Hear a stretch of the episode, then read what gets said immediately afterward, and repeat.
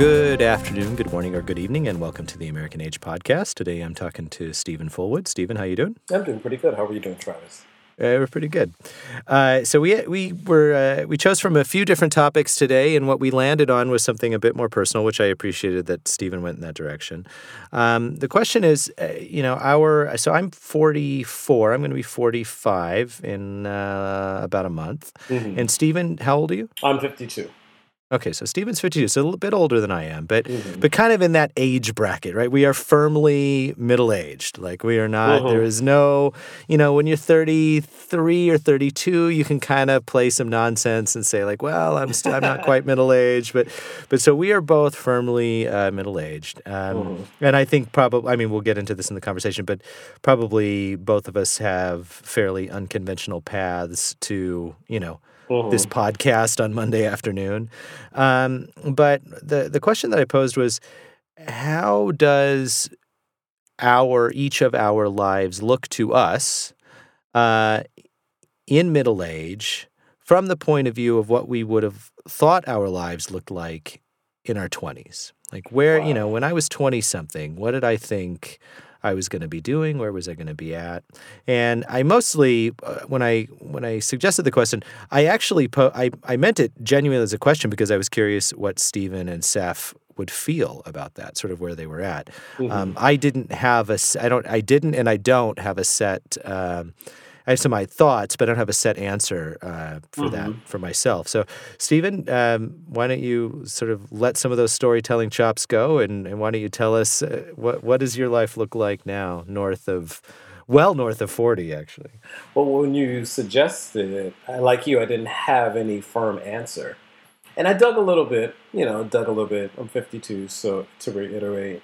And I think I started thinking about it's interesting that at this age, for the last week or so, I've been pulling out a lot of old writing for some reason. And I've been reading That- it before, Just coincidentally, just coincidentally. And okay. what I'm trying to do is not go to sleep with the computer in my face. So I need something to read. And so right, right, right, right. thinking, well, not coincidentally, in terms of my upcoming, I'm taking my father to his family reunion in Minden, Louisiana. So for some reason, I've been re- writing, thinking about him and thinking about growing up. And so the writing's been helping me kind of think about what I was obviously thinking about, what I was concerned with, and, and all that. So when I got the question, I was like, oh, okay, that's. I didn't immediately make the connection until just like a Mm. moment ago. Mhm. And um, I'll say that I think at around 16, I was a really dramatic teen. I was very much um, your usual pockmarked, raging hormones, um, Mm. leave me alone, leave me alone kind of guy. And I remember feeling, doing the math, because so I guess a relative or someone had just turned 50. And I did the math and I was like, I was born in 1966. And so in 2016, I'll be 50. I just can't conceive it. I could not Mm. conceive what I'd look like, what I was doing. And I'll be honest with you, I was just, it was just very vague to me. I initially wanted to be a singer, a songwriter, or musician. I didn't have the talent, the sweat, none of it to really kind of pull it off. And I remember just thinking I didn't want to go to college. I didn't couldn't see myself getting married, having kids, and and Mm. oddly enough, a lot of that did happen. um, um, by the age of twenty, I was raising my godson, and I was in school, Mhm. and I was, you know, and shortly after that, I had a succession of jobs, and then I moved to New York City and started working at the Schomburg. The thing I was thinking about though was there was a lot of fog and howling for me. It was like Mm. being in a scary movie in the '80s where you see the fog and you hear the terrible music and Mhm. the howling in the background. It was like, what could this thing be like? What could this thing called life for me feel like? Because I didn't want to do so many things. I Mhm. was just turned off, completely turned off. And the twenties were. Did you Mm, did you have did you have uh, so so many things you didn't want to do? Mhm, mhm. Um, did you have any sense of what you did want to do? Other than being a singer songwriter, that was it. And then eventually I started writing, and that's that took over. And I started early on when I was in high school. I was training to be a graphic artist, and got really turned Mm. off by the idea that I could be help that I could help make a commercial for someone when I felt like no one needs to be convinced to buy anything, either they need it or they don't. Mhm. And I couldn't produce art on demand either. So I just couldn't sit Mm. there and go, "You draw this," and I was like, "No, I'm not inspired, so no." So Mhm. so it was a bunch of a bunch of all that, and it was just noisy, and so I was curious about your upbringing because I grew up in the north and you grew up in the south, and I was wondering how different they were. We're not that you know far in age, you know. Yeah. So I Mhm. didn't. My dad grew up in the South. I um I grew up in Southern California, um, which though I suppose technically is in the southern portion of the United States, but definitely is not the South in the sort of traditional sense of the word. No, no, Um, right. so we we wear our racism very differently in Southern California than they than they do in the South. That's so special. yeah, that's that's right. Yeah. so nice. Um, so uh, yeah, for me, um, I when I was a kid, uh, I had very I was an only child, um, Mhm. and I had very grandiose notions of what I wanted to be or do when I grew up. Right, so president of the United States, things like this. wow. Okay. Okay. Um, and so, you know, th- that didn't last very, didn't last into high school. And Okay. I, I, um, I became uh, very involved in role playing games. And, you know, one of the few, one of the few Mhm. things that hipsters have not made cool, right? So, I mean, hipster, hipsters have made just about every 1980s pastime cool, whether it's comic books, whether it's like yeah. weird super fringe music, vintage uh, clothing, vint- uh, vintage clothing for sure. um, vegetarianism, uh, veganism. uh, like records, right? Mhm, So you know, so but but definitely not playing Dungeons and Dragons. So no, that's, that's yeah, no, So- too much work there. so- so that has not- Yeah. yeah, that has not been rehabilitated, and uh, I don't even know. I mean, the, the one shot I thought maybe Stranger Things had a had a had a shot at maybe rehabilitating Dungeons and Dragons a little bit um, because you know the kids at the mm. beginning. But no, I, I agree. I'm with you. So so uh, I, I I am a definitely an unreconstituted nerd uh, from you know when I was a kid when I was a teenager. Mhm. Um, you know, I one of the things that I have never really done much of Mhm. is tell stories about myself to myself. Okay. Um, now, I'm not saying I'm not making up stories throughout the day about whatever event happens, or I'm trying to Right. interpret this or that or the other thing. Um, but I remember, uh, you know, I, one of the reasons that prompted the question, I remember reading several years ago. I was very, I was just starting uh, my PhD, and so um, I was very into this. I was kind of planning out my dissertation. I was very into this idea of kind of the the, the human impulse to tell stories, right? Which is pretty, it, which is basically culturally universal. Mhm. Um, and, but I also thought that it was individually universal as well. Like I just, if you had asked me at that time, I would have said, "Oh, yeah, you know, everyone makes up stories about their Right. lives to themselves."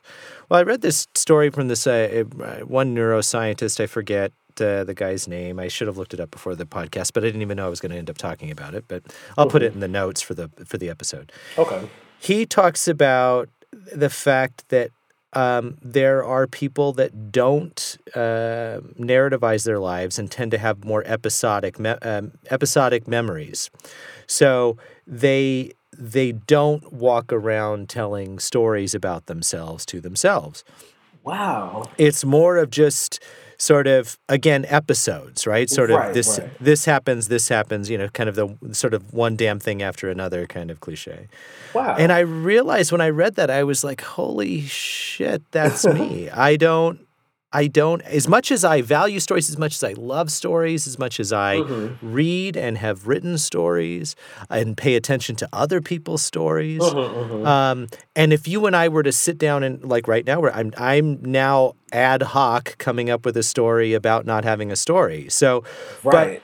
but but the sort of larger narrative about my life um I don't I don't tell myself, which means I'm terrible at dates, for example. Now not Mhm, mhm, not not dates as in like, you know, uh, you know, the the second temple was ba- was leveled in 576 BCE. Right, I mean, like right, right. my own dates. Like if you were to say, "Oh, when did that happen, Travis?" I couldn't Mhm. tell you if that happened to me when I was 32 or 38. Right? I'm just Mm, mhm, I don't I don't place things in a timeline like that. That's so Um, interesting. I'm curious about. So, how do you you pay attention to people's other other people's stories? So, you've talked a little bit about your father on the podcast and some of the things that you know that how he influenced you and the kind of quality of person he is. So, how do how does your I, I, I listen to your stories about your father and I insert you in those stories. But, but I'm, I guess I'm trying to figure out how how one doesn't narrate their own life. I don't know. I don't know. I'm not. I'm. I'm it, it, it's honestly, it's, it's it's fascinating to me too because I again, I mean, even as I'm telling you this, I wonder. I go sit there and go like, oh, I wonder if subconsciously I tell stories to myself and then I just Mhm. don't.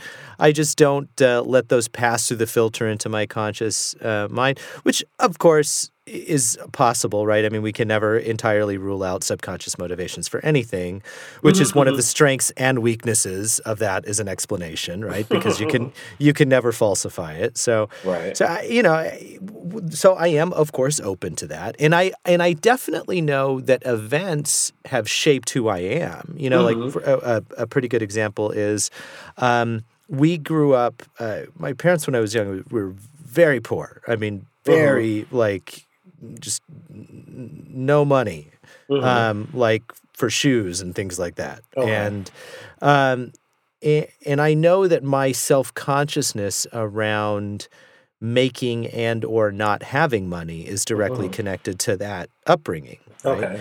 So you know, like my my ability to, or my my inclination ability is the wrong word. My inclination to um, uh, to be self conscious about to not wanting to let on, like if I sit down at an expensive restaurant, that I'm taken aback by the prices or something like that. Right. so it's like a class sort of Yeah, oh yeah, yeah, yeah, for sure. consciousness. Yes, Yeah. for sure, absolutely. So, so I see that. I, I've known that for for several years. Um, I mean, more than several. I've known that for a long time.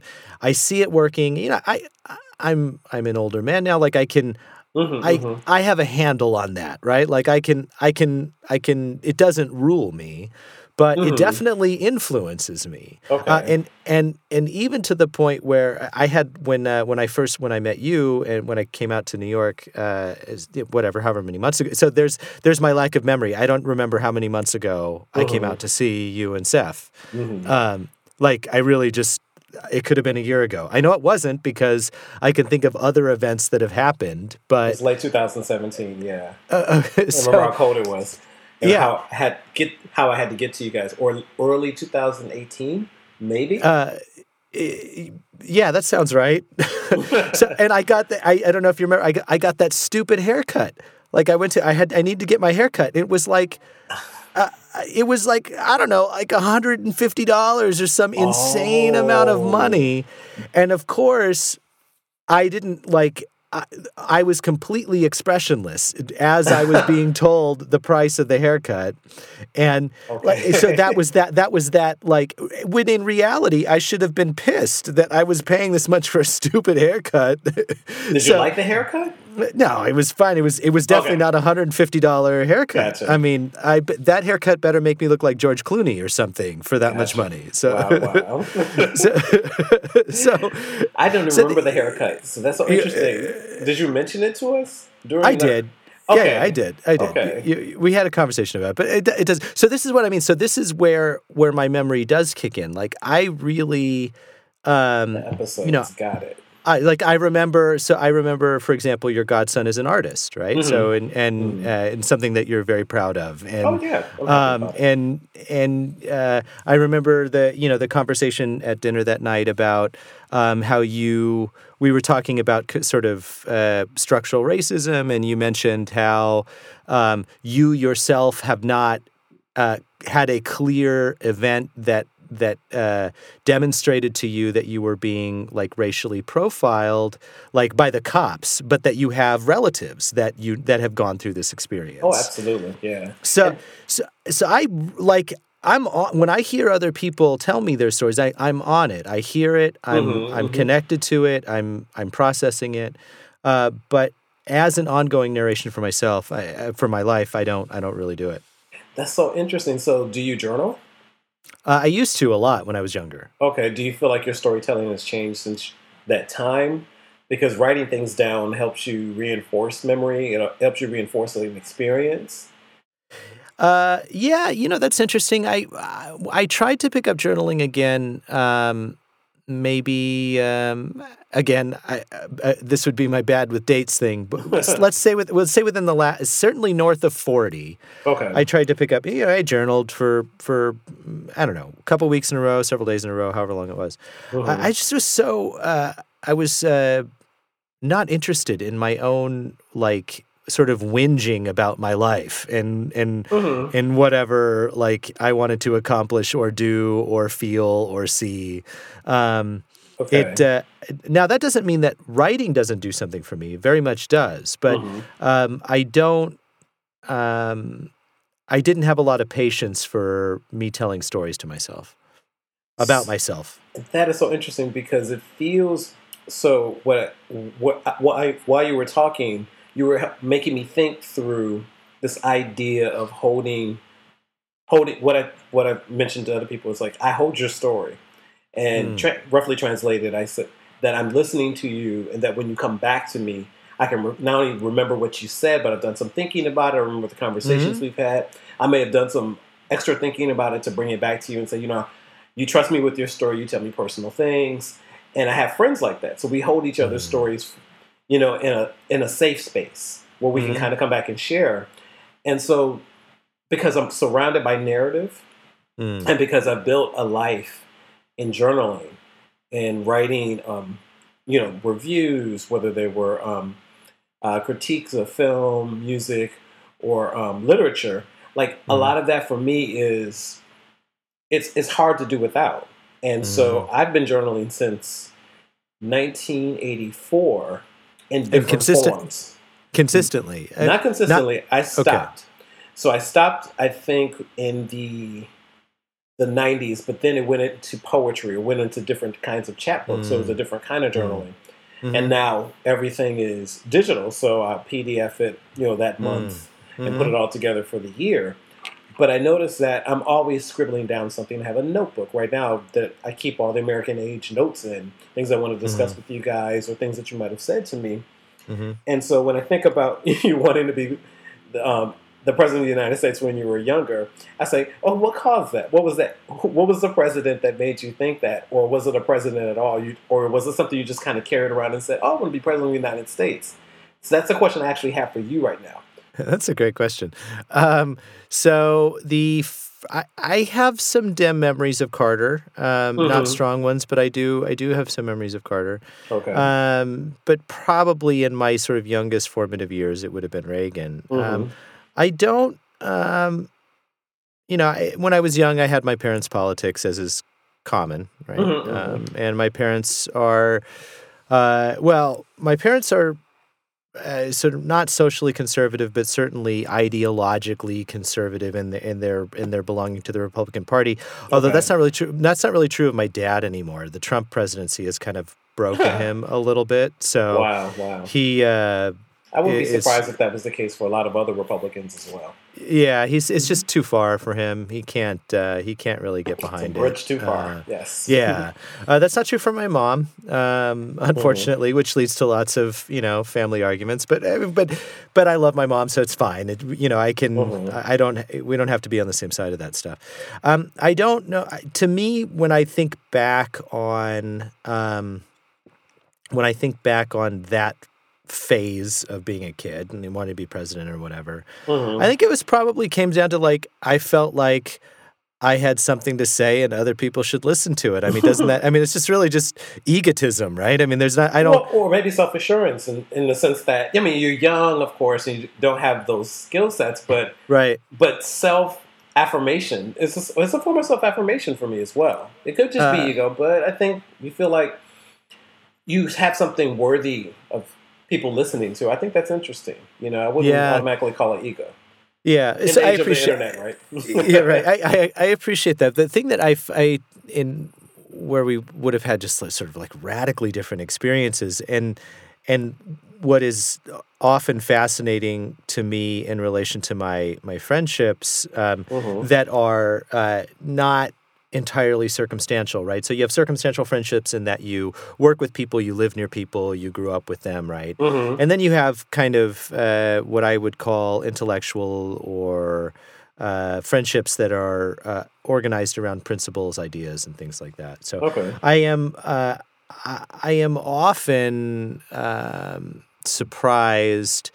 I mean, by by any measure, other than perhaps the poor one, um, you know, I, I should be uh, pretty unreflective about society and my place. Right? So the, Mhm, the mhm. idea when you when you are a white male at the center of a society, you are not incentivized to doubt the power structures that you are born into. Like, why Oh, do maybe that? metal, maybe metal music, maybe that moment, Right, maybe right, those right, kinds right. of things, maybe hip hop, right. kinda, yeah. But but you're right, but you're completely right. And You, I mean, thought, ev- yeah, yeah. Well, I was just gonna say everything about how the world is set up for you is set up for you. Now that maybe that's shifting and changing, and we're questioning that in a and more it's also serious yeah, way. and it's definitely a generalization because there are men and women, white folks who who constantly are thinking about these things. So like when Yes. they're younger, whether it was Yeah. economic or being born out of a particular kind of white dynamic,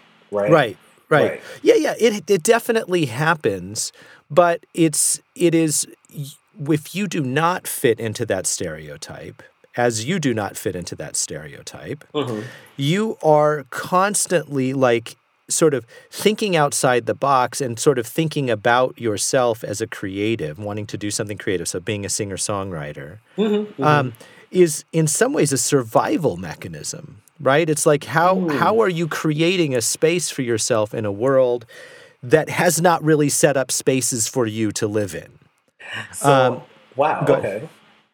And, and so I'm thinking about your president comment, wanting to be president. As a kid, I just thought I had something to say all the time. So Yeah. I'm sure my ego was working overtime. uh, there were, unlike you, I'm one of five, and I'm number three, two above me, two below me. And I was always running my mouth. I mean, it was the one thing I was constantly getting in trouble um, Right. at school was that Steven won't be quiet. He's a lot of potential, but he's always talking.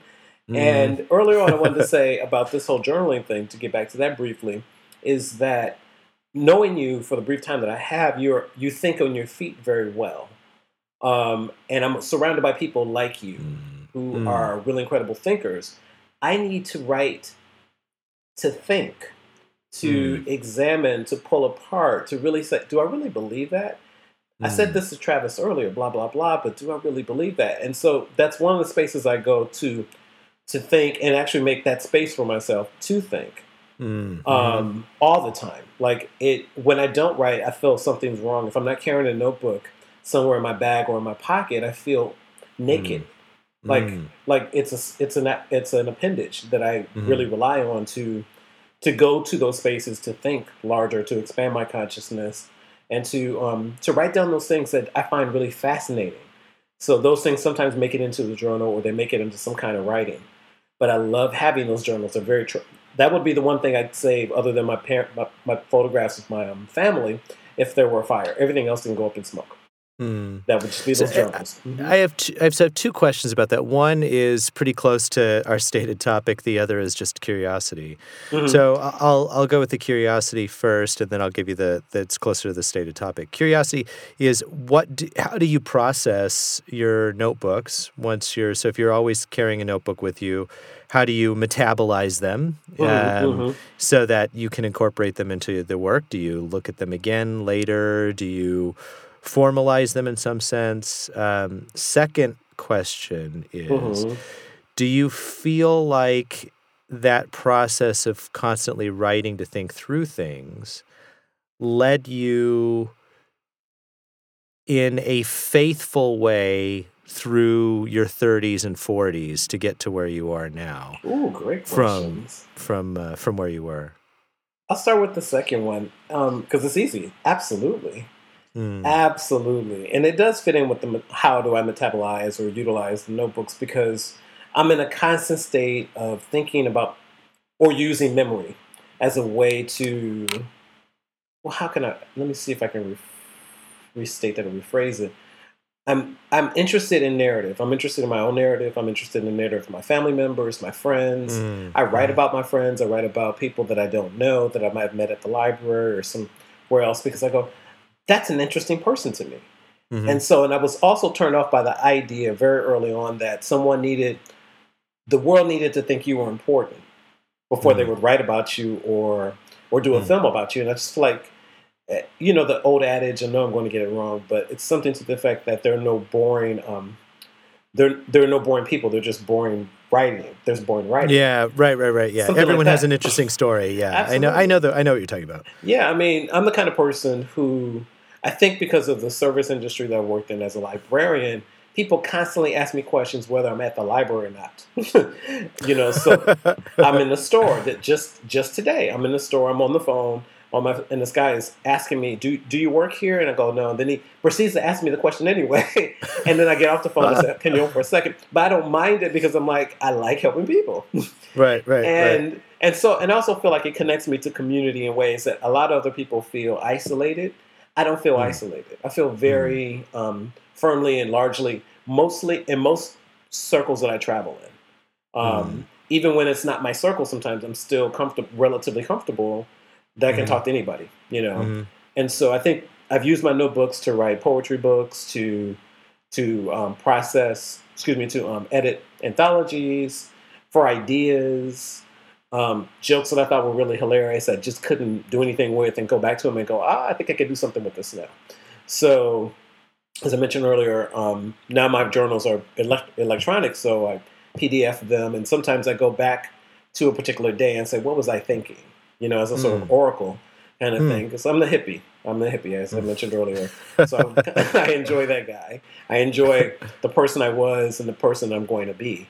And so a lot of the writing works for me in that way. So it's it's it's definitely it's definitely helped me become a better person and a much more um, much more of a visionary in terms of what I think my life could be like at 60 or 70 you know sure. Yeah. you know you, you sit down and you go i don't want this habit anymore what do i need to do not to have this habit of eating and then just falling out and going to sleep i like to Right. you get up and you walk around you know or you read a book before you go to sleep and that kind of thing. So my writing has helped me out. It's been amazing. It's been really a blessing.